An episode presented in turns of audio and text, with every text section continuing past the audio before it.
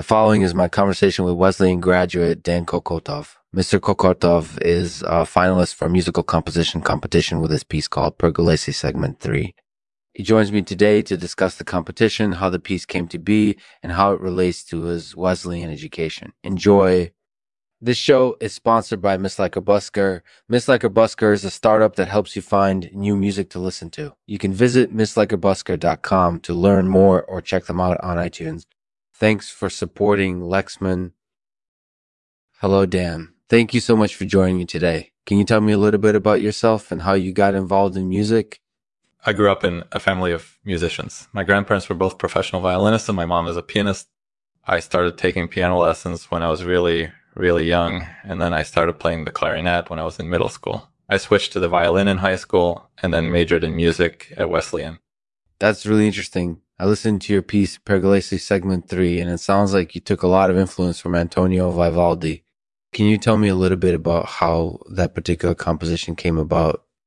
That piece is actually a reconstruction of a movement from one of Antonio Vivaldi's concertos. I chose to reconstruct it because I love the movement and I wanted to do my own interpretation of it. That's really cool. It's definitely a unique take on the classic piece. What are your expectations for the competition? Well, I'm really excited about the competition. It's been a long time dream of mine to be a finalist for something like this, so I'm just hoping for the best. So, I have to ask, have you ever had solo recitals or performed with any large employers or ensembles? Actually, I did have a solo recital at Wesleyan a few years ago. So what was your preparation like for that recital? The preparation was intensive. I worked on the piece for months beforehand.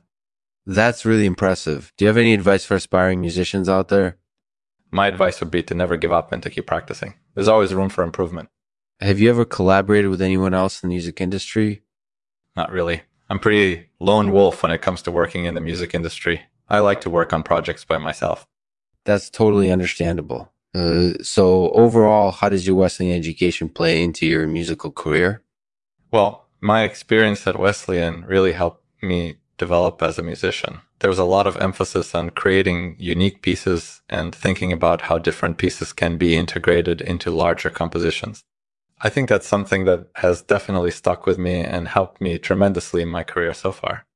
That sounds like it definitely helped you. Is there anything else you would like to share with our listeners? Just thank you for having me on the show. I really appreciate it.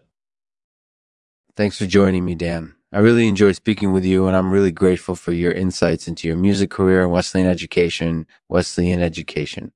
Thanks so much for taking the time to talk with me.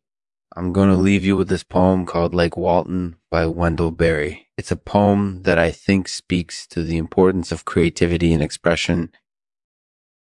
Like Walton, you were born in darkness and died in light. You were conceived in anguish and bore witness to death. Like Walton, your rage against the earth was born in pain. And your sweetness was born of love.